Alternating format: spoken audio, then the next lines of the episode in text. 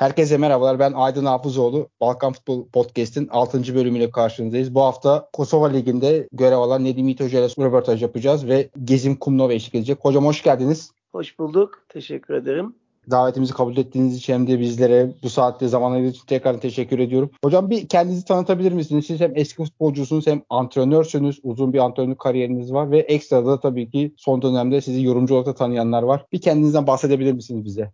Tabii. Herkese merhabalar tekrar. Kendini anlatması insanın zordur ama Türkiye'de doğup büyüyen çok şanslı antrenörlerden biriyim. Çünkü 17 yıla yakın profesyonel futbol oynadım. Akademilerde, altyapılarda, Galatasaray'da yetiştim. Hemen hemen 2000 senesinde antrenörlük diplomamı oyuncuyken aldım ben. O tarihlerden biri de bazen oyuncu antrenörlük. Hatta profesyonel futbolcuyken oynadığım takımın altyapısında çalışmalar yaptım, antrenörlükler yaptım. Şöyle özetlesem belki daha çabuk geçmiş olurum. Türkiye'de hemen her yaş grubunda oynadım ve hemen her yaş grubunda ki bunlar çok şükür dedim ya şanslıyım. Galatasaray'ın her yaş grubunda antrenörlük yaptım. Sorumluluklarını yaptım. Göztepe'de, Altınordu'da akademi sorumlulukları yaptım. Altınordu'da kurucu akademi üyesiydik hatta. En son olarak Başakşehir'de de yine akademi sorumlulukları yaptım. Gaziantep Spor'da Süper Lig'de çalıştım. Milli takımın her kategorisinde, her yaş grubunda onurla teknik direktörlük yaptım. A milli takımda Fatih Terim'in bir dönem Lüçesko'nun yardımcılıklarını yaptım. İşte U20, U19,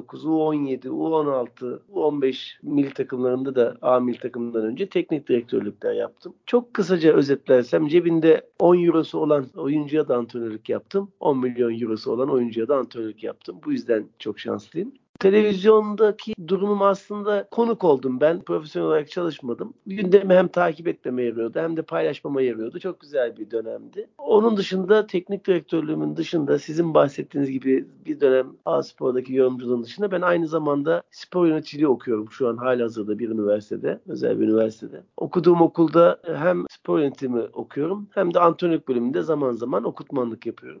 Böyle kısaca bir Nedim Yiğit tarifini anlatmış oldum size. Teşekkürler hocam. Ben de bugün sizin biraz geçmişinize baktığımda gerçekten dolu dolu bir kariyeriniz var. Hem futbolculuk dediğiniz gibi her yaş kategorisinde milli takım olarak, takımlar olarak ki şu anda yaptığınız görev de bence çok değerli Balkanlar'da. Hocam Balkanlar fikri nereden çıktı? Serüveni bize biraz anlatabilir misiniz? Tabii Balkanlar fikri şöyle gelişti. Yıllar önce bir arkadaşımın Balkanlar'da yaşayan bir Kosovalı bir dostuyla tanışmışlığımız oldu. Geçen sezon Liria takımı 1. Lig'deyken bir görüşmemiz olmuştu. Hocam Rahman Başkan kendisinin babası da burada efsane futbolculardan. Benim böyle bir hayalim var dedi. İşte 1. Lig'de neler yapabilirim, ne yapabiliriz, siz de nasıl yaparız diye. O zamanlar bir konuşmuştuk. O zaman bir fikir alışverişi vardı. İnşallah bir gün dedim çalışmak nasip olur. Böyle bir konuşma yaptık.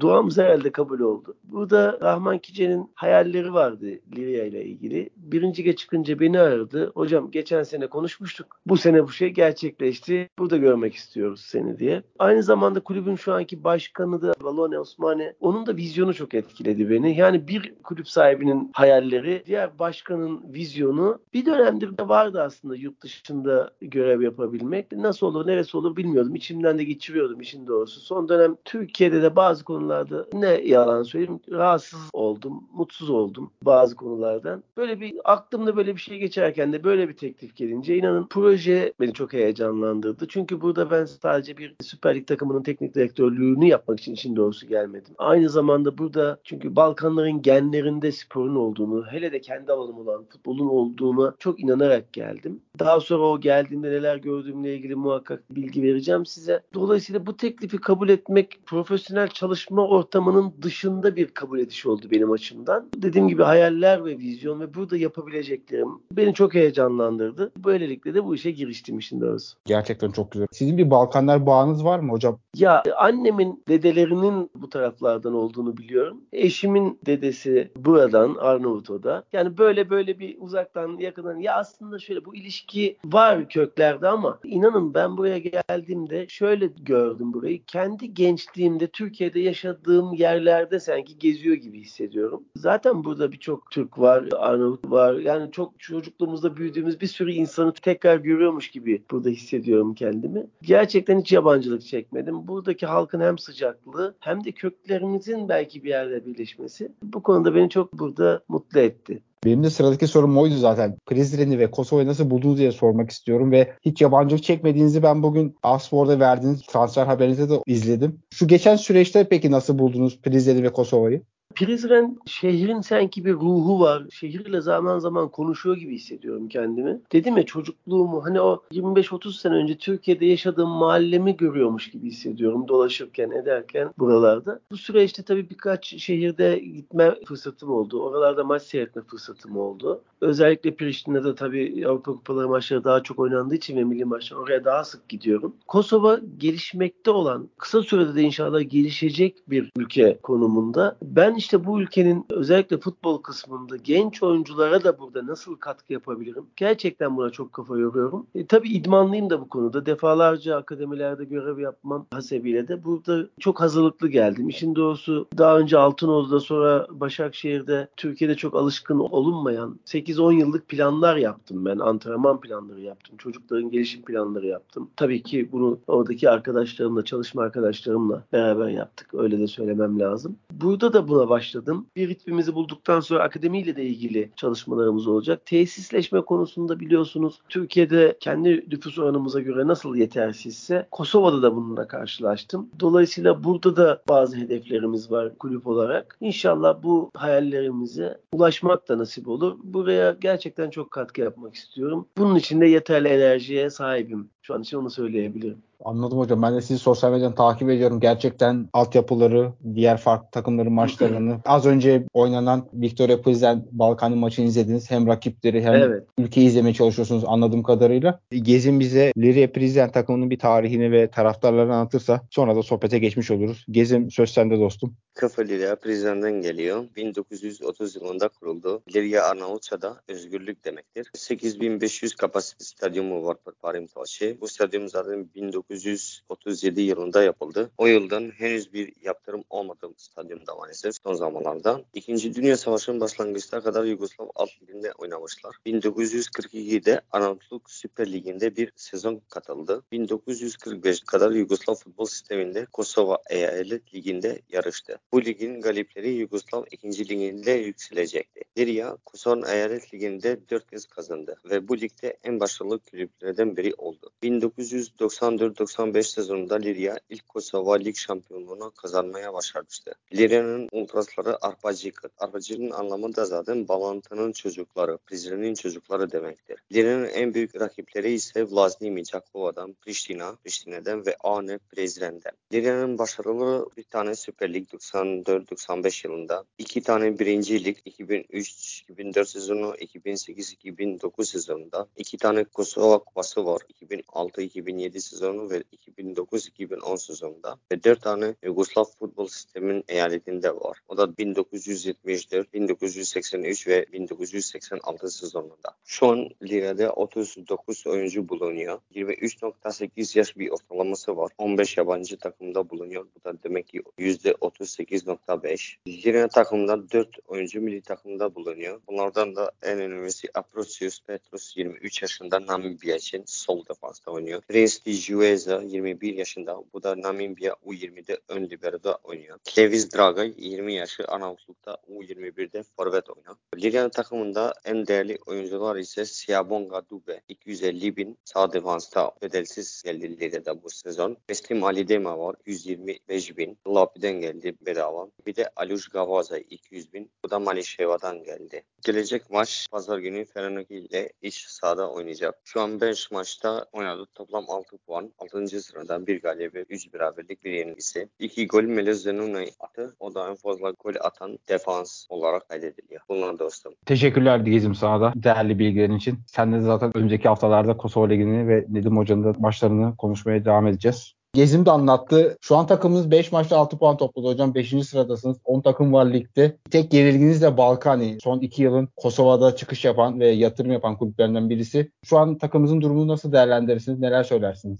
Burada her maçtan sonra televizyondaki arkadaşlarım da sorular soruyorlar. Tabii sezon başında takımımız hakkındaki düşünceleriyle sanırım şu anki düşüncelerinde pozitif anlamda değişimler olduğunu duyuyorum. Takımımızla ilgili hani bir hedef soruyorlar. Nerede görüyorsunuz? Ne düşünüyorsunuz diye. Ben şöyle cevaplıyorum bunları. Size de aynı cevabı vermek istiyorum. Bu çünkü gerçek olan, içinde bir yapmacık olmayan bir hedef. Bu ligde en iyi oynamaya çalışan takımların arasında olmak istiyoruz. En çok mücadele edebilen takımların arasında olmak istiyoruz. Kosova futboluna bir renk, heyecan, iyi oyun, seyri güzel futbol izletmek istiyoruz, kazandırmak istiyoruz. Sevgili Gezim anlattı. Gerçekten Süper Lig'deki 10 takımın arasında bağlılığı en fazla seyirciye sahibiz. Maç başı ortalaması içerideki maçlarımızda en çok sayıya ulaşan takımlardan belki de başındayız. Dolayısıyla bu seyirciyi burada mutlu edebilmek. Çok uzun yıllar sonra 94-95 sezonu demiş Gezim. Ben bilmiyordum mesela onu, şampiyonluğunu. Ama çok uzun zamandır daha kalabalık toplulukların bir maç seyrettiği ender sezonlardan biri Liria için. Öyle duyuyorum. Öyle söylüyorlar buradakiler. Çok uzun zamandır bu kadar kalabalık seyirciyle bir maç seyretmemiştik diye. Bu beni mutlu ediyor. Ben Türkiye'de yayınlarda da zaman zaman katılabildiğim toplantılarda da hep bahsettiğim şey şu. Aynı şeyi Kosova için de söylüyorum. Başarı sadece birincilik olarak adlandırılırsa Türkiye'de 127 profesyonel kulüp var. Dolayısıyla toplam liglerde en fazla 10 tane takım birinci olacak. İşte hadi ikinci olacak Avrupa falan filan derken. Yani 127 takımlı bir ya da fabrikalı bir sektör düşünün. Sadece 8-10 tanesi de birinci olup başarılı olursa bunların %90'ı başarısız oluyor demektir. Birinci olamadığı için. O yüzden biz başarımızın altını birincilik tabii ki başarı, ikincilik tabii ki başarı ama iyi oynamak, iyi mücadele etmek, taraftarınızı stadınıza çekebilmek, ne bileyim bununla beraber sponsor kazandırabilmek, altyapıdan oyuncular çıkartabilmek ya da genç oyuncular bir kulüpten alıp daha üstte bir kulübe hazırlayabilmek. Böyle başarıyı biraz daha genişletirsek kulübün ekonomisini kendi içerisinde döndürebilmek gibi o zaman daha az başarısız takımla karşılaşacağız sektörde. Biz bunu yapmaya çalışıyoruz hep beraber. Genç bir takımız. Benim takımımda daha önce Süper Lig oynamış. Kosova Süper Ligi'nde veya Arnavutluk Süper Ligi'nde oynamış. Toplam 3 tane oyuncu var. Diğer oyuncular 1. Lig'de takımla gelen, dışarıdan diğer alt liglerden aldığımız daha çok da ağırlıklı genç oyuncular. Mesela çok inandığım ve gerçekleştirmeyi çok istediğim hedeflerimden bir tanesi. Sezon sonuna kadar U21 takımından 1-2 oyuncuyu oynar hale getirebilmek. Bunlar bizim hedeflerimiz. Dolayısıyla takımımızın durumunu özetlerken bunların hepsiyle beraber özetlemeyi tercih ediyorum. Kosova futbolunda belki bir yerden soracaksınız. Bir tarz var. Bu tarzı hem uygulayabilmek hem tarzı geliştirebilmek ve yenilik katabilmek için uğraşıyoruz. Bunun için de gerçekten iyi bir ortamımız var. Çalışma ortamımız. Bir aile ortamı hani çok klasik gelebilir size ama gerçekten böyle bir aile ortamımız var takım içerisinde. Takımdaki oyuncular, yöneticiler, çalışanlarımız. Böyle bir süreç takımımızı ifade etmek için yeterlidir herhalde. Zaten diğer sorumuz da oynattığınız taktikle ilgiliydi. Hangi sistemde oynatıyorsunuz hocam? 4-3-3 mü veya belli bir sisteminiz var mı acaba? Hocam takımda şu an daha çok defansif yoksa hücum futbolunu tercih ediyorsunuz? Bu benim ilk sorum. Şöyle, ben dizilişlerin stratejiyi uygulamak için gerekli olan sistemler olduğunu düşünüyorum. Yani Türkiye'de de böyledir. Sistem, strateji, diziliş bunlar çok birbirine girmiştir. Aslında hepsi çok farklı şeylerdir. Aslında bir stratejiniz olur. Bu stratejinizi uygulayabileceğiniz bir sistem olur. Bu sistemi de sahada ortaya koyabilecek bir dizilişiniz olur. Ama genelde böyle spor yorumcularının dizilişleri sadece santra yaparken takımlara bakıp evet burada böyle dizildiler deyip bunun üzerinden gidiyorlar maalesef. Ve bununla ilgili kitap bile yazar. Dizilişler stratejinizi uygulamak için size lazımdır. Bu da rakibin durumuna göre, sizin durumunuza göre, topun durumuna göre sürekli değişkenlik gösterir. Hani üçlü savunma oynuyor musunuz? Hayır, şu an dörtlü savunma oynuyoruz ama iki maç sonra buna ihtiyaç duyarsak bunu da oynarız. Üçlü orta saha oynuyor musunuz? Evet, üçlü orta saha oynuyoruz ama bunun bir sürü formasyonu var. Ama dörtlü orta saha oynamamız gerekirse iki maç sonra bunu da oynayabiliriz. Yani belli bir dizilişe aslında ihtiyacımız stratejimizle ilgili var. Savunma mı oynuyorsunuz, atak mı oynuyorsunuz derseniz top bizdeyken atak oynuyoruz, top rakipteyken de savunma oynuyoruz. Yani bunu en iyi yapmaya çalışıyoruz. Çağın futbolu aslında artık bunu gerektiriyor. Ben futbolu özetlerken şöyle söylüyorum çoğu zaman: rakibe çarptırmadan öbür kaleye kadar topu taşıma işi futbol. Yani çarptırdığınızda sahip oluyorlar. Bunun için de atak ve savunma prensiplerini uygulamanız lazım. Dizilişiniz ne olursa olsun, sisteminiz ne olursa olsun bu prensipleri uygulayamıyorsanız sıkıntılar yaşıyorsunuz. Dolayısıyla bilmiyorum cevap olabildim ama gerçekten samimi olarak söylediğimiz şey şu: topu rakip aldığında rakibi nasıl durdurabiliriz? 3. bölgede mi durdurabiliyoruz? 2. bölgede mi? Kendi bölgemizde mi? Rakibin durumuna göre bunu seçiyoruz ve bunu uygulamaya çalışıyoruz.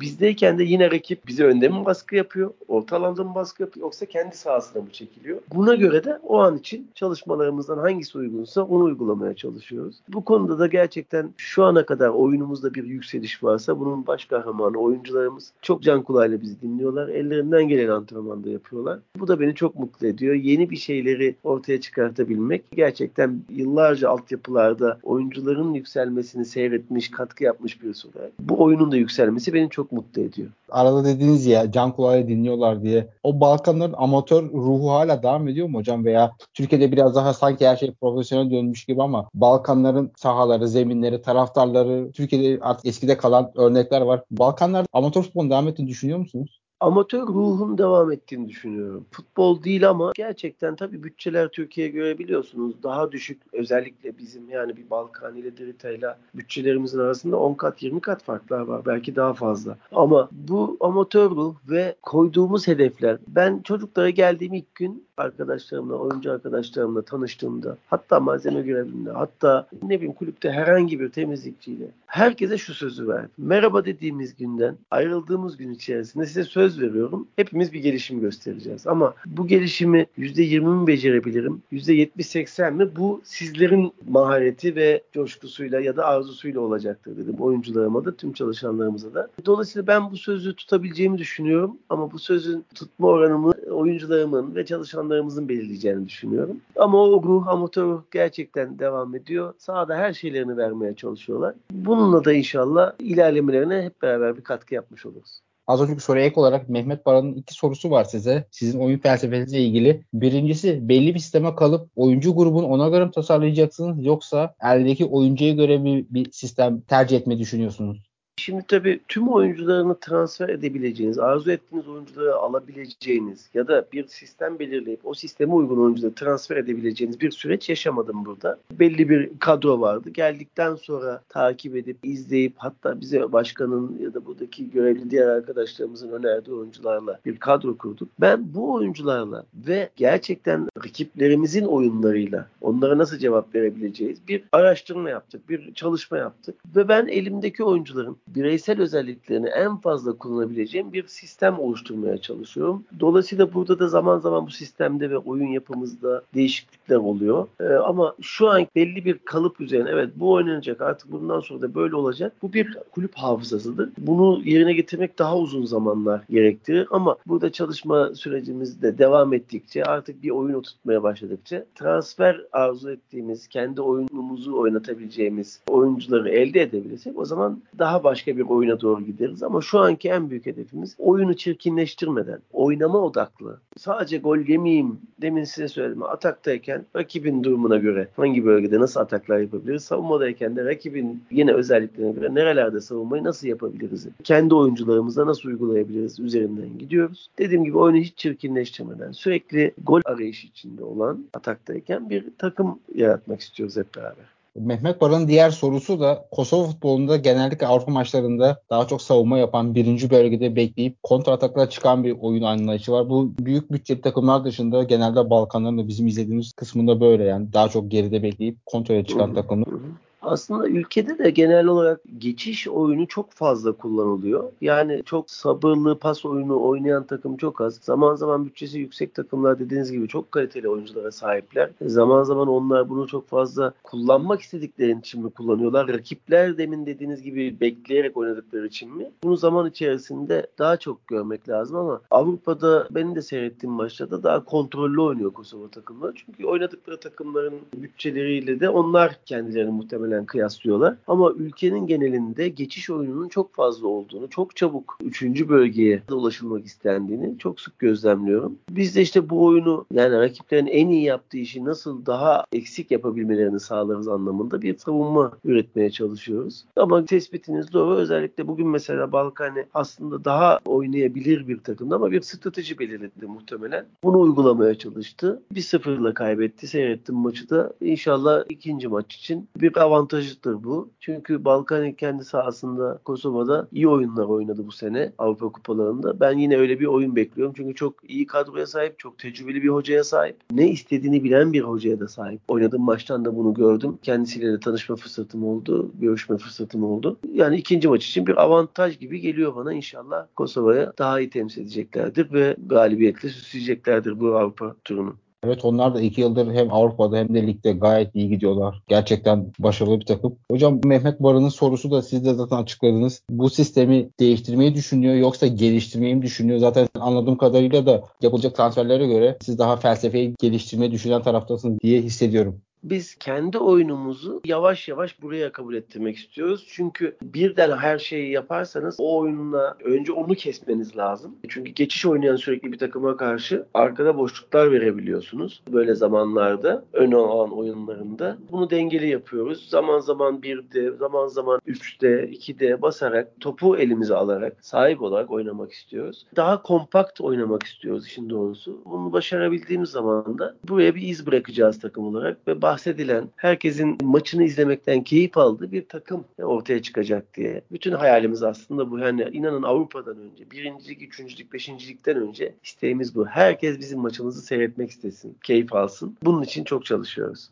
Liria Kulübü'nün başkanının ve sizlerin beklentisi nedir? Kısa vade, uzun vadede bu sene kulübün ligde kalması mı yeterli yoksa Avrupa Kupası'nı zorlamayı düşünüyor musunuz? En başa dönüyorum. Oradan gene size söylüyorum. Gerçekten en iyi oynayanların arasında olmak istiyoruz. Hedefimiz bu. En çok mücadele eden takımların arasında olmak istiyoruz. Bu iyi oyun ve mücadele bizi Avrupa'ya götürürse hiç hayır demeyiz tabii ama ana hedefimiz bu ligde önce kalıcı olmak, sonra oyunuyla bahsedilen bir takım olabilmek, sonra akademisiyle. Çünkü Prizren çok önemli bir şehir Kosova için. Çok fazla oyuncu üretilebileceğimizi düşünüyoruz burada. Dolayısıyla bütün bunların böyle bir kalıcı, sürdürülebilir bir gelir kaynağı olan, bunu kendi içinde döndürebilen bir kulüp olmak istiyoruz. Burada tabii Avrupa yolculuğu bize çok önemli ekonomik katkılar yapacaktır. Bunu inkar etmek saçmalık olur. Ama dediğim gibi bu sene için 1. hedefimiz yola koyulmak aslında. İşte bunu önce takımımızın bu ligde kalmasını sağlamak. Sonra altyapımızı çok kuvvetli bir hale getirebilmek. Hedefimiz vardı diye biraz evvel söyledim. Sene sonuna kadar bu 21 takımımızdan 1-2 oyuncuyu burada sahaya koyabilmek. Daha sonra bunu her sene rutin olarak yapabilmek ve bu oyunculardan daha sonrasında kulübümüzü temsil edip milli takımlarımıza, Kosova'daki milli takımlara ve yurt dışındaki daha üstteki takımlara göndermek istiyoruz. Geçenlerde bir U19 milli takımı açıklandı. Kosova'da oynayan hiçbir oyuncu yoktu. Biz mesela bunu bir kendimize hedef edindik. Bunu milli takım seçicileriyle ilgili söylemiyorum bunu. Çünkü onlar ülkelerini temsil edebileceğine inandıkları oyuncular olsa alırlar. O zaman biz onlara böyle bir seçenek de hazırlamak istiyoruz. U19 milli takımına belki ilk alınan oyuncunun Liria'dan olsun diye uğraş vereceğiz. U21 takımımızdan olsun diye uğraş vereceğiz. Böyle komple gerçekten hem dediğim gibi tekrar edeyim Rahman Kice'nin hayalleri hem Valone Osmani'nin vizyonunu birleştirmek istiyoruz burada. Çünkü ikisi de çok emek veriyorlar ve diğer hem yönetimde hem profesyonel görevli olan arkadaşlarımız da böyle total hepimizin inandığı hedefler bunlar. Bunlar üzerinde ilerlemek istiyoruz. Ben de bir yorum katayım. Yurt dışına oynamasının sebebi belki de Kosova'nın son yıllarda yaşadığı veya o bölgenin yaşadığı savaştan dolayı birçok Almanya'ya, İsviçre'ye, farklı bölgelere giden insanlar olduğu için çok dağılmış durumda. Tabii ki. Yani orada genlerinde spor olan, futbol olan bu gençlerin oralarda daha fazla imkana sahip olup kendilerini daha çok ifade edebildikleri için muhtemelen oralardan seçiliyor milli takım oyuncuları. O yüzden biz de burada Kosova'da kendi adımıza Liria'da, Prizren'de milli takıma aday ve seçilecek oyuncuları yetiştirmek başlıca hedeflerimizden, inanın. Böyle bir kısa vadeli bir hedef de koyduk kendimize. Sezon sonuna kadar milli takıma oyuncu verme hedefi. Bu da bizi çok heyecanlandırıyor. Bunun için de çok çalışıyoruz. Benim sorularım arasında Liria Başkanı ile aranız nasıl demişti. Siz zaten yeteri kadar açıkladınız. Peki başkan ve yönetim sizin isteklerinizi, planlarınızı kabul ediyor mu? Yapılan transferleri yeterli görüyor musunuz? bu kulübe yapılabilecek 10 tane 20 tane daha transfer de sayabiliriz. Ama biz elimizdeki imkanları en iyi kullanabilen mevcut oyuncularımızı değerlerini anlatabildik. Çok değerli oyuncularımız var bizim. Şimdiye kadar neden Süper Lig'de oynamadılar? Kendilerini gördükçe belki şaşırıyorlardı. Gelişim içindeler. Önce kendilerine inandırmaya çalışıyorum onları. Çünkü onların iyi oyuncular olduğunu onlara anlatmaya çalışıyorum. İnanın. Birkaç maçtan söyledim. Benim size inandığım kadar kendinize inanırsanız çok daha önemli oyunlar oynayacağız. Çok daha başarılı olacağız diye. Böyle bir şikayet konusu etmiyorum. Elimizdeki oyunculardan en üst performansı almak üzere şartlandık biz kendi adımıza. Zaman içerisinde bu oyuncularımız ne kadar gelişir? Yeni oyuncularla katkısıyla oyuncularımızın gelişimini nasıl artırabiliriz? Buradayız. Yönetimden ben hadi şunu da alın, bunu da alın böyle bir teknik adam değilim. Çünkü ben zaten üreten bir teknik adamım yıllardır. Dolayısıyla da yönetimle bu konuda şöyle hemfikiriz. Onlar biliyorum ki benim isteklerimin yapmak üzere kendilerini çok zorlayacaklar. Ben de onların yapamayacakları, en azından kısa zamanda yapamayacakları şeyleri talep etmiyorum. Step by step gidiyoruz. Şimdi ne yapabiliriz? Ama geldiğimiz günle bugün arasında çok uzun süre olmasa bile benim isteklerimin hemen hepsi de tabii buradaki kulübün gelişmesiyle ilgili. Yani kendimle ilgili değil. Nasıl geliştirebiliriz? Akademiye şu lazım, takıma bu lazım, işte bir kum alan yapalım, şuraya soğuk havuz yapalım falan gibi. Bunlarda da sürekli mesafe alıyoruz. İnşallah zamanla o amatör ruhla ama daha profesyonel imkanlarla çalışabilecek bir kulüp görünüyor hedefimizde. Peki hocam takımın antrenman sahaları, stat durumu nasıl? Çok yapılması gereken işler var mı? Ne durumda? Stadımız ülkedeki stat ortalamasına göre gayet iyi durumda. Sentetik çim kullanıyoruz. Bir tane de doğal çim, zemini çok iyi olmasa da bir sahamız var. Onunla ilgili ve stadımızla ilgili bir bütçe çıktı. Bu bütçe onaylandı. Bir renovasyon başlayacak, bir renove edilecek statta. Tribünler, protokol tribünleri, oyuncu yatakhaneleri, işte antrenör odaları, birçok şeyimiz planlandı, projelendirildi. Zaman içerisinde bunlar gerçekleşecek ama ülke standartlarını altında değiliz. Yani çok üste yakınız. Burada tabii en önemli stat zaten Pristina biliyorsunuz başkentte. Onun dışındaki birçok stattan iyi durumdayız. Antrenmanımızı stadımızda yapıyoruz. Bir zarar olmadığı için sentetik çim olması hasebiyle. Antrenman imkanlarımız, malzeme imkanlarımız, ulaşım imkanlarımız bunlar çok iyi durumda aslında. Kosova futbolunda bu 2-3 ay içinde gördüğünüz zorluklar veya problemler neler hocam? Yani aslında konuşmalarımızın arasında geçti. Zorluklar, kendi açımdan bir zorluk söylemem gerekiyorsa. Çok büyük bir ülke değil biliyorsunuz. Her yere ulaşabiliyorsunuz. Birkaç saat içerisinde gidiyorsunuz deplasmanlara. Tesislerde sorunlar var, eksikler var. Zaman içerisinde olacağı muhtemel. Çünkü bu ülke daha çok genç bir ülke. Zamanla bunlar hallolacaktır. Tesis ve saha sayısı fazlalaşırsa ve stadyumlar biraz daha renove edilirse çok iyi olacaktır ülke futbolu açısından. Şu an mesela Avrupa Kupası maçlarını oynayabileceğimiz tek saha var, Pristina sahası. Zorluklar aşılması içindir. İnsanın başarısı rağmeni kadardır. Yani başarısının onuru öyle söylenir değil mi? Rağmeni kadardır. Ben hep evet. Şuna çok inanırım. Şunu da söylerim çok defalar. Engellerinizden büyükse imkanlarınız o başarı sizin değil, imkanlarınızın başarısı olur. Dolayısıyla bizim başarımız kulüp olarak, çalışanlarımız olarak, antrenörlerimiz olarak, futbolcularımız olarak, yöneticilerimiz olarak imkanlarımız engellerimizden büyük değil. Dolayısıyla bu Liria'da görev yapan herkesin başarısı olacak ve bu imkanları biz elde edeceğiz zaman içerisinde. Kosova futbolunda daha az evvel bahsettim. Çok yaygın altyapılarda, üstlerde her yerde geçiş oyunu. Yani top kapıldığında sürekli bir an önce en hızlı şekilde atağa gitme şeyi çok hakim. Çok dinamik oyuncular var. Çok sert bir futbol oynanıyor. Bunlar hem avantaj hem zorluk durumuna göre. Ama ben çok iddia ediyorum bu bölgenin insanların genlerinde spor var. Ve özellikle futbol konusunda ve özellikle altyapılarda. Aynı serzenişleri Türkiye'de de yaptığım için burada da söyleyebiliyorum. Antrenman sayısını, antrenman tesis imkanını arttırdığımız zaman, eğitici kalitemizi arttırdığımız zaman buralar bir oyuncu fabrikası haline gelecektir. Evet, son yıllarda zaten Konyaspor, İstanbulspor, bu sene Trabzonspor, Yelis Hoca ile birlikte yine Balkanlardan futbolcu getiriyor ki bizim de 3 yıldır Balkan futbol hesabıyla hem Balkan liglerini paylaşmaya çalışıyoruz hem de Balkanlarda yer alan sizler gibi Türk hocalarla, Türk başkanlarla, futbolcularla röportajlar yapmaya çalışıyoruz. Onların en azından sesini duyuralım diye amatör bir iş yapıyoruz. Bizlerin de amacı aslında şu an sizinle kesişmiş durumda. Gördüğünüz kısımlarda futbola bir rağbet var mı? Nasıl ortamlar hocam? Gittiğimiz maçlarda seyirciler oluyor ama bizim stadımızdaki kadar yoğun bir seyirci görmedim şu ana kadarki gittiğim deplasmanlarda. Daha tabii çok yeni. Belki lig aktıktan sonra, ilerledikten sonra daha da artacaktır. Yaşadığım şehirde, Prizren'de gerçekten insanların bir özlemi var. Geçen senede bir başarıyla buraya çıktılar. Bir sahiplenmesi var. Bu çok mutlu ediyor bizi. Maçlarımız da normal Kosova Süper Ligi ortalamasının hep üstünde. Yani belki de yukarıya doğru biz çekiyoruz. Bizim seyircimiz çekiyor. Arpacıklara çok teşekkür ediyoruz ve diğer tüm gelen misafirlerimize. İlgi pozitif sarmal dediğimiz, yani siz biraz iyi oynayacaksınız. Onlar gelecek. Siz oynayacaksınız. Böyle gelişecektir ama bir ilgi var tabii ki. Olmaz mı? Hocam, Kosova Ligi'ni 3-5 yıl sonra nerede görüyorsunuz? Bunun için tabii çok kısa bir zaman ben çalıştım. Burada sadece bir fikir beyan edebilirim. Çünkü bunun çok da araştırılması lazım. Hem yaşam tarzı olarak hem ülke gelişimi olarak birçok şey bunda etken. Ama akademilerde antrenman sayıları ve tesisleşmesi artarsa Kosova futbolu 3-5 yıl içerisinde gerçekten hani Avrupa'da siz biraz önce ifade ettiniz, daha çok kendi sahasında oynuyor gibi ifade ettiniz. O zaman rakip sahalarda da oynar hale gelir ve çok fazla yurt dışında özellikle majör liglere oyuncu verebilecek hale gelir. Belki de Avrupa futbolunun akademilerden oyuncu yetişir ya. Avrupa futbolunun akademisi olabilir. Yani bir altyapısı olabilir. Çünkü gerçekten çok oyuncular yetişecektir burada. Bu da kendilerinin tabii birçok nüfusu az ülke var ama onlara deriz bazen işte bunlardan ne kadar oyuncu çıkabilir ki falan gibi, ama Kosova'da bu sayının oranı çok şaşırtabilir herkesi. Çok fazla sayıda çok iyi oyuncu adayı olabilir Kosova'da. Peki Kosova futboluyla Türk futbolu arasında temel benzerlikler veya farklar nelerdir? Ben buna bir ek olarak da şeyi sormak istiyorum. Sizler altyapıda uzun yıllar görev almış birisi olarak Türkiye'deki altyapıyla Kosova'daki altyapı arasında da benzerlikler, farklar var mı?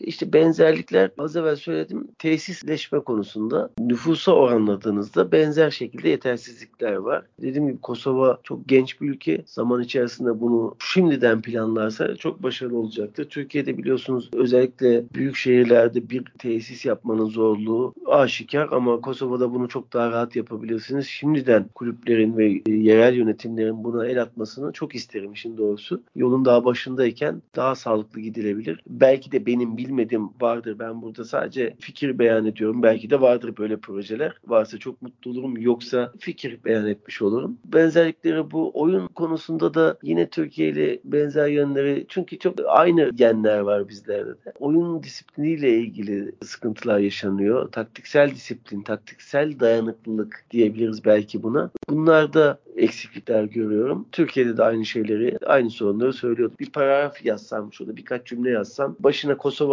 yazdığımda çıkartırsam Türkiye yazabilirim. Türkiye yazdığımda çıkartırsam Kosova yazabilirim. Bu anlamda gerçekten çok yakın sorunlar yaşanıyor. Peki Kosova'da gördüğünüz kadarıyla Türk futboluna bakış nasıl? Türkiye Ligi takip ediliyor mu? Tabii ki Türkiye Ligi takip ediliyor. Hatta ben buraya görüşmek üzere ilk geldiğim akşam hem Türk milli takımının hem de Kosova milli takımının maçları vardı. Beni bir yere götürdüler. Bir televizyonda Kosova, bir televizyonda Türk milli takımı maçı izleniyordu.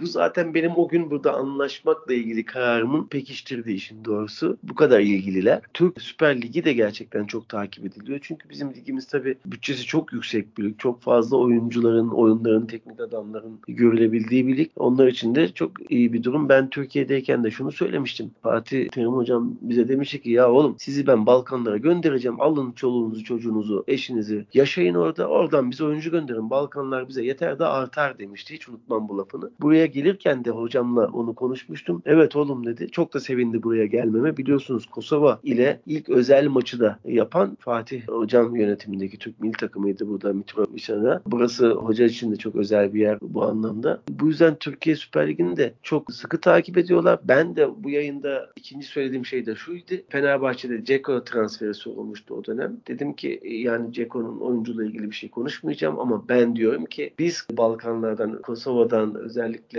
20'lerde, 21'lerde, 22'li yaşlarda oyuncuları Türkiye'de oynatalım. Buradan gitsin İtalya'ya, buradan gitsin Fransa'ya, buradan gitsin Almanya'ya. Bu daha çok beni mutlu eder demiştim. İnşallah bu söylediğim hayalim, hedefim burada kazanabileceğimiz hem kulüp olarak hem bireysel olarak başarılarımın arasında olur.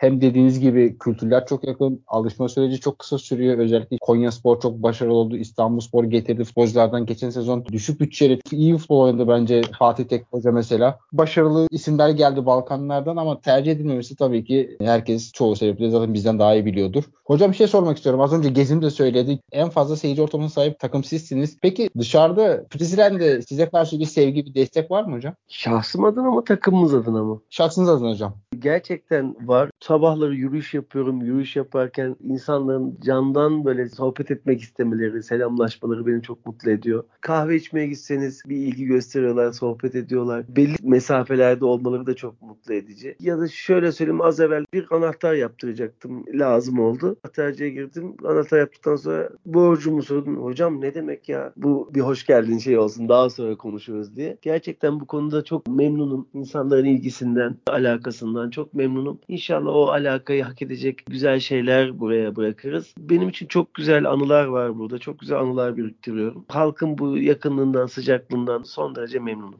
Dedim hocam, hem sesinizden hem anlattıklarınızdan gerçekten hem mutlu olduğunuz hem huzurlu olduğunuz o kadar anlaşılıyor ki sizden de çok sevindim. Hem çok bizlerin de...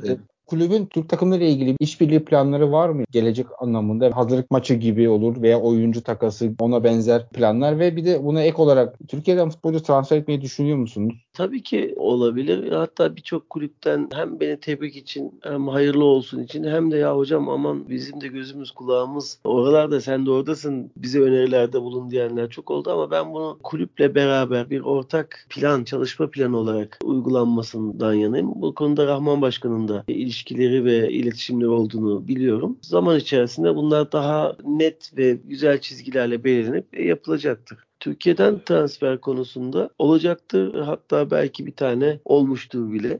Olacaktır. Niye olmasın? Türk oyuncu da olur. Şu an için biliyorsunuz hani bütçelerimiz biraz daha aşağılarda olduğu için belki başvurmadık. Hani böyle bir süremiz de yoktu. Ben şöyle söyleyeyim. Bizim ilk lig maçını Balkani ile oynadık. Balkani 3. Avrupa Kupası maçını oynadığında biz yeni sezon açmıştık. Biraz geriden de geldik işin doğrusu. Yani benim yabancı oyuncularım ligin başlamasına 2 hafta kala bir turnuvadan geldiler Afrika'da. Dolayısıyla bir de onlara gelip burada bir dinlenmesi, rejenerasyonları lazımdı, bir süreçleri lazımdı. Yani biz aslında tam kadro lige başlamadan 1,5 hafta, hadi 2 hafta diyelim bir araya geldik. Tam kadro anlamında. Transferde aman şunu da alalım, bunu da alalım bölümlerine girmedik ama burada çalışan profesyoneller, başkan, belli bir kadro zaten bize verdi. Bizden de talepleri bu kadroyu en üst seviyede oynatma talebi haklı olarak. Ben de bunun üzerine daha çok odaklandım. Süreç içerisinde birkaç mevkide eksiklerimizi takviye yapmaya çalıştık. Mevcut imkanlarla bu arada. Çünkü sizin 5-6 katınız maaş veren bir yer varken sizi seçmeyebilirler ama zaman içerisinde biz tercih edilen kulüp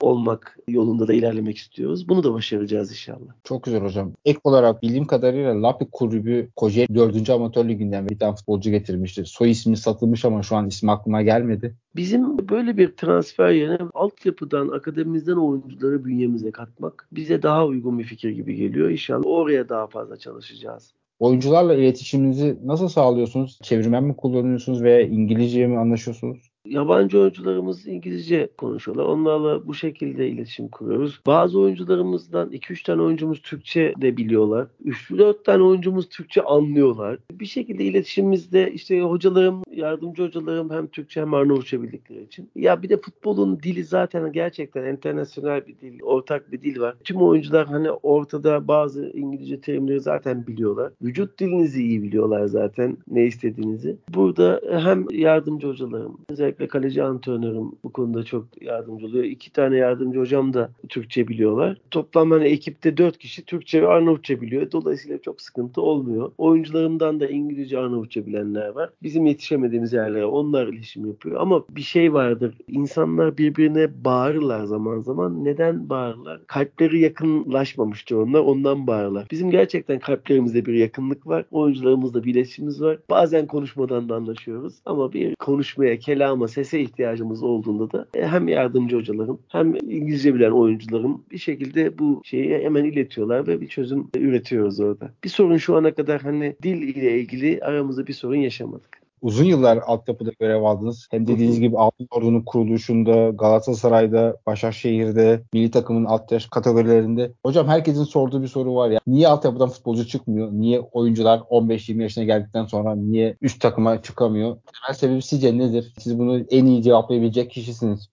Bunu cevaplamak hakikaten böyle birkaç cümle yetmeyecektir. Ben geçenlerde hatta sabitlediğim bir tweetim var genel sorunlarla ilgili. Gerçekten orada hani 10-15 tweette özünü anlatmaya çalışabildim. Bence bizim ülkemizde yetenekli oyuncu sorunu yok. Kosova'da da bence yok. Burada bakış açısı çok önemlidir ya da bakmayış açısı çok önemlidir. Şöyle söyleyeyim, bunu Türkiye üzerinden alayım. Çünkü buradaki altyapılarla yeterli mesai harcamadım. Ben burada altyapıyı buradaki çalışanlarımızla beraber bir planlama yapacağız. Nasıl daha fazla oyuncuya fayda sağlayabiliriz? Bunlara çalışacağız ama Türkiye için bir şey söyleyeyim. Bir mail atılsa kulüplere, dense ki altyapıları kapatmayı düşünüyoruz. Buraya harcayacağınız fonları da A takıma, profesyonel ekibe aktaracağız deseler. Bir mail atsalar 5 dakika içerisinde %90 kulüp geri döner, tamam kabul ediyoruz der. Bu benim şahsi düşüncem. İnşallah yanılıyorumdur. Böyle bir şey varken altyapıdan oyuncu çıkmıyor demek abesle iştigal olur. Çünkü altyapıdan oyuncu çıkartmak için bir şeyler yapmanız lazım. Hiçbir şey yapmadan bir şey beklentisi olması çok abesle iştigal bir durum. Bence yeterince önem verilmiyor, yeterince arzu edilmiyor.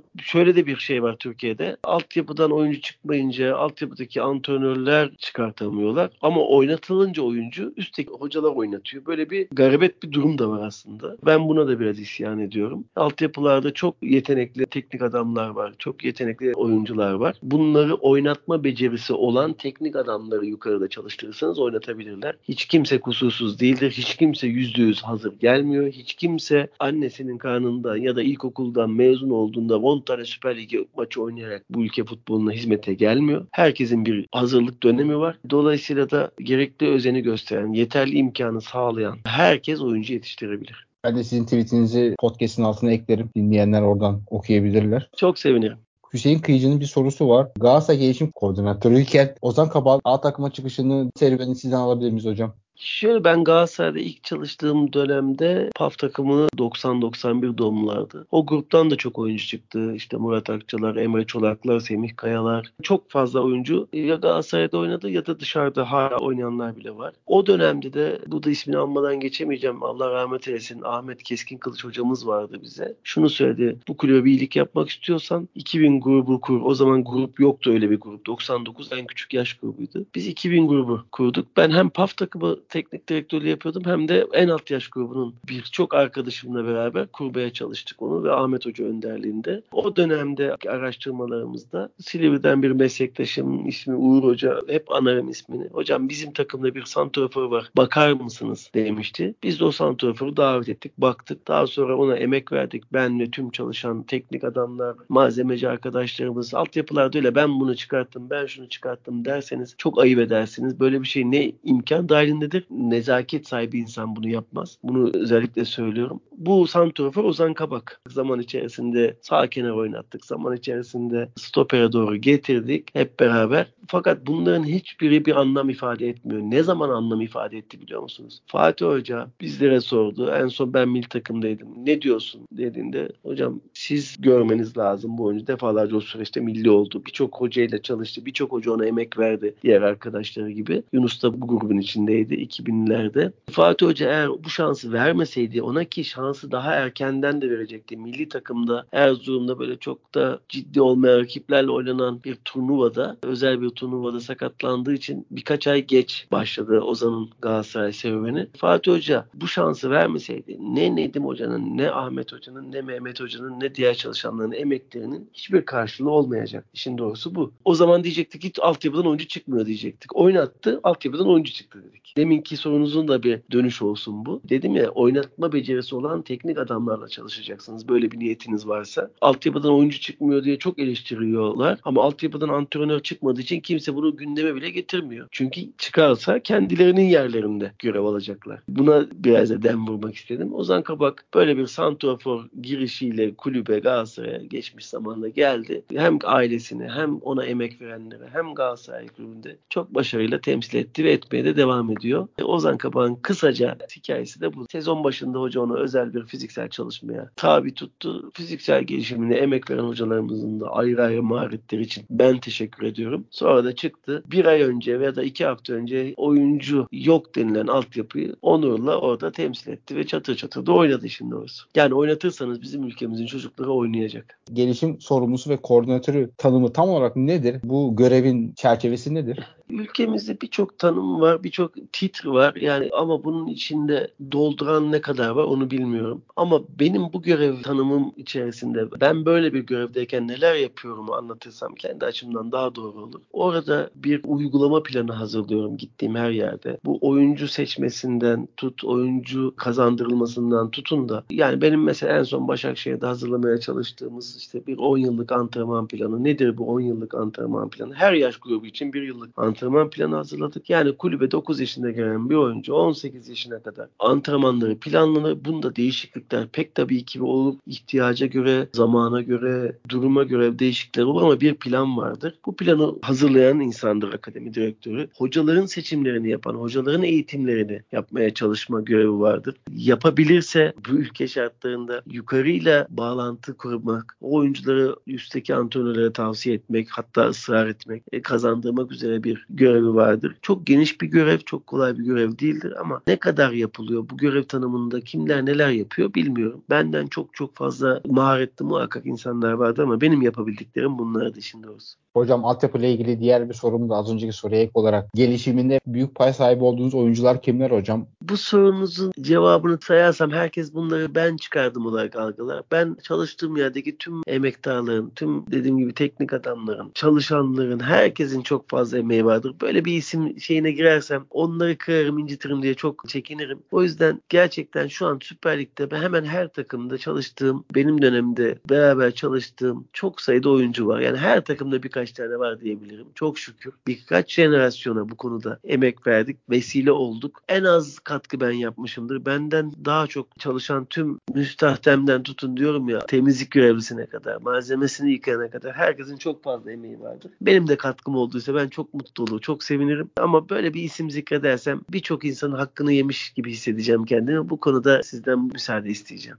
Çok haklısınız aslında. Sizler Fatih Terim'le Lüçesko yönetiminde A takımda yıllarca hocalık yaptığınız, görev aldığınız, şu an mevcut hoca ki bugün de Stefan Kuntz gitti yerine Lüçesko'ya geldi. A milli takım hocası Türk mü olmalı, yabancı mı olmalı, bir düşünceniz var mı? Tabii ki var. Ben Sayın Stefan Kuntz'un kişiliğiyle ilgili bir tek kelime edemem, hiç tanımam bu anlamda. Zaten fikir beyan etmekte doğru olmaz ama bence Türk milli takımında çalışacak bir kapasiteye sahip değildi. Zaten 10 yıllık hemen hemen futbol dışındaki yaşantısının 8 yılında spor yöneticiliği yapmış bir insan, yani bulunduğu kulüplerde. Teknik adamlık kilometresi çok fazla da değil. Yani o seviyenin çok üstünde çok fazla sayıda Türk teknik adam var. Yani burada biraz serzenişte bulunuyorum. Türk milli takımında ben çalışabilecek çok fazla sayıda Türk teknik adam olduğunu düşünüyorum. Bu yeteneklere haiz. Nedendir bilmiyorum. Rahmetli Özkan Sümer'in çok güzel bir sözü vardır. Değer vermediğiniz hiçbir şeyin değer üretmesini beklemeyiniz der. Ben de ona cevaben, şahsına değil bu sözüne cevaben, kendi değerlerine değer vermekte en cimri ülkelerden biriyiz. Şu an Montella'nın da Türkiye'de bir Adana Demirspor'da çok başarılı bir sezonundan sonra Türk milli takımını çalıştırma hakkı elde etmesini biraz garip buluyorum. Çok iyi bir antrenördür, çok iyi bir insandır. Hiç bunlara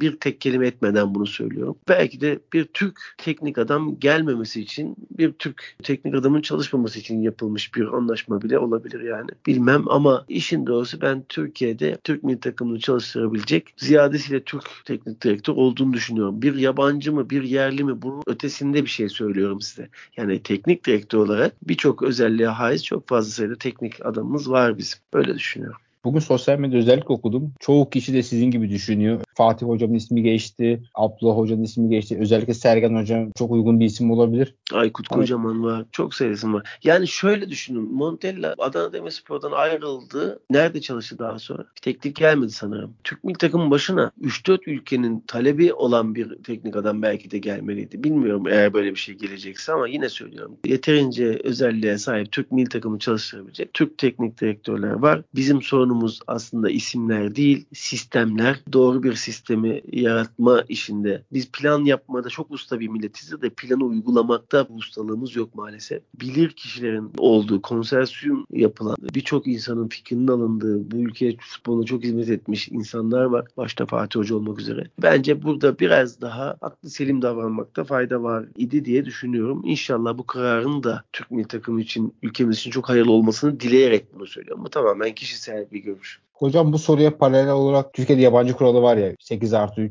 Yabancı kuralını nasıl bakıyorsunuz? Şimdi yabancı kuralı ile altyapıdan oyuncu yetiştirmenin hiçbir alakası olduğunu düşünmüyorum. Bir, yabancı kuralı yeni çıktı. Fatih Hoca ile çalıştığım dönemde yabancı kuralı yoktu. Yerli kuralı vardı. 14 tane yerli oynatmak zorundaydınız. Yani bulundurmak zorundaydınız. Sen 20 tane tutarsan ya da 24 tane tutarsan kimse sana niye 24 tane Türk'le oynuyorsun demiyor. İnsanlar çok enteresan. Yani bir fıkra vardır. Temel anasını babasını bıçaklamış, öldürmüş, hakim karşısına çıkmış. Demişler ki cezan idam, temelde savunma yapmış. Benim hem öksüzüm hem yetimim. Beni idam etmeyin, acıyın bana demiş. Şimdi biz bu durumdayız. Hakikaten yani yabancı kuralı, yerli kuralı bırakın abi. Yerli yetiştirmek isteyen, yerli oyuncu oynatmak isteyen dilediği kadar oynatabiliyor mu? Bir yasak var mı? Yok. Niye oynatmıyorsunuz? Ya da niye yetiştirmiyorsunuz? Bu kurallarla olmaz bu işler. Gerçekten bir oyuncu yetiştirmek istiyorsanız bunun için önünüzde bir engel yok. Herhangi bir kural engeli yok diye düşünenlerdenim. Size emek verin. Benim yolum bu. Benim başarım bu diyeyim. Ben birinci olmak benim için tamam çok güzel ama benim için 5 tane oyuncuyu yukarıya çıkartıp oynatıp bunları satmak benim esas hedefim bu diyeyim. Kim engel oldu size şimdiye kadar? Ben o yüzden kural hakkında düşüncem budur. Hatta yerli kuralı varken en çok Avrupa'ya oyuncu transferimizin olduğu döneme denk geliyor. Bu tesadüf olamaz. Tesadüf de değil zaten. Çok sayıda kaliteli yabancı oyuncunun Türkiye'deki oyunculara çok katkı yaptığını örnekleriyle biliyoruz. Siz ama sıradan her önüne geleni yabancı alıyorsanız bir kriter getirin yabancı oyuncu konusunda.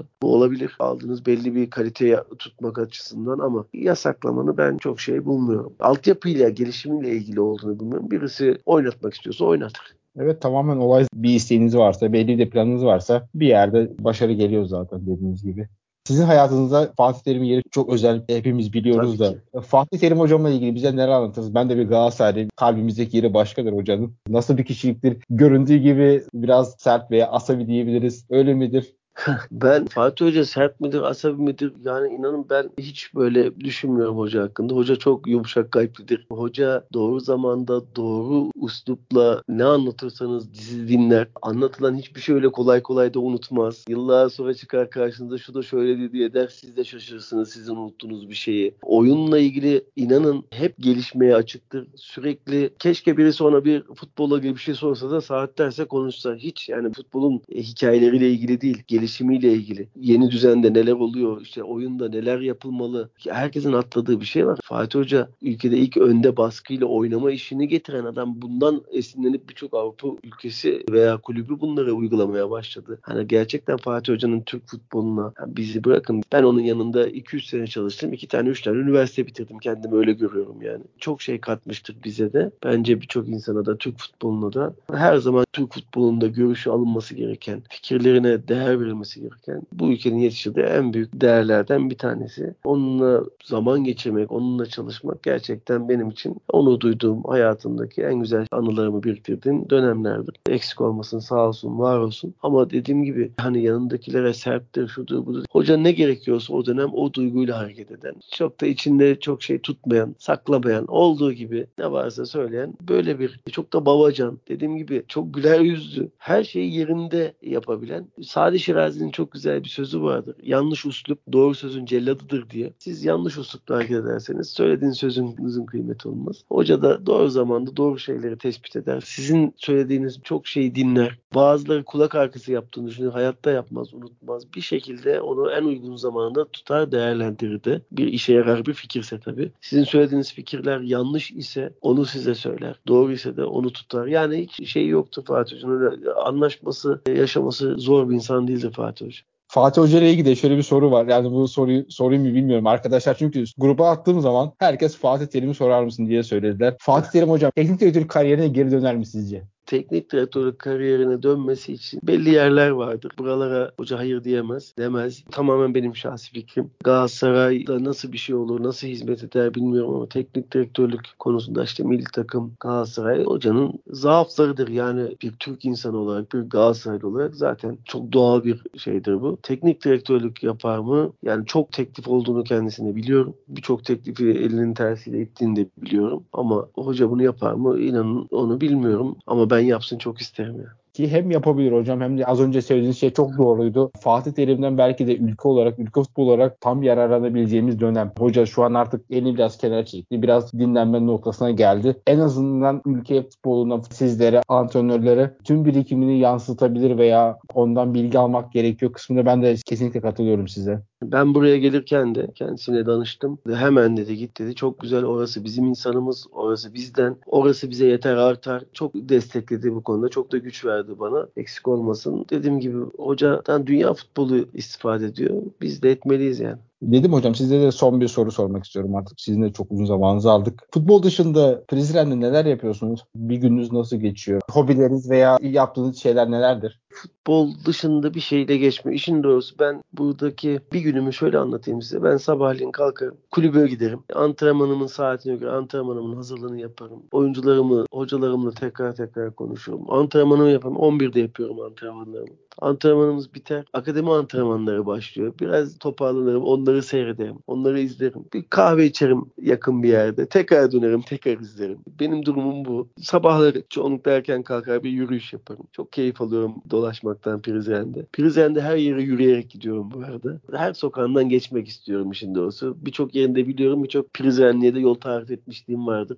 Arkadaşlarımdan buradan gidelim diye. Yürümeyi çok seviyorum. Dediğim gibi şehirde her yerde yürüyorum. İnanın işte burada şadırvan var. Bir gün orada kahve içiyorum. Bir gün başka bir kafede içiyorum. Böyle şehrin her tarafında vakit geçiriyorum. Kaleye çıkıyorum vakit bulduğumda. Oradan Prizren'i izliyorum. Çok keyiflidir. Bilmiyorum siz biliyor musunuz ama Prizren Kalesi'ni. Bütün şehir Prizren ayağınızın altında da çok güzel bir manzarası vardır. Dediğim gibi günüm bu. Yürüyüş, kahve içmek ve bolca antrenman izlemek. Bulursam yakın çevremde antrenmanımın saat olarak etkilemeyecek her maça, her yaş grubu hiç fark etmez. Giderim, izlerim. Zaman zaman antrenör arkadaşlarımla otururuz. Zaman zaman futbolcularla otururuz. Çay kahve içeriz. Böyle günler bu şekilde geçiyor. Bunun dışında yani bir hobi şunu yapayım bunu yapayım varsa bunun adı sadece yürüyüş benim için. Hocam kahve seviyorsanız zaten gerçekten doğru yerdesiniz. Balkanlardasınız yani. Evet.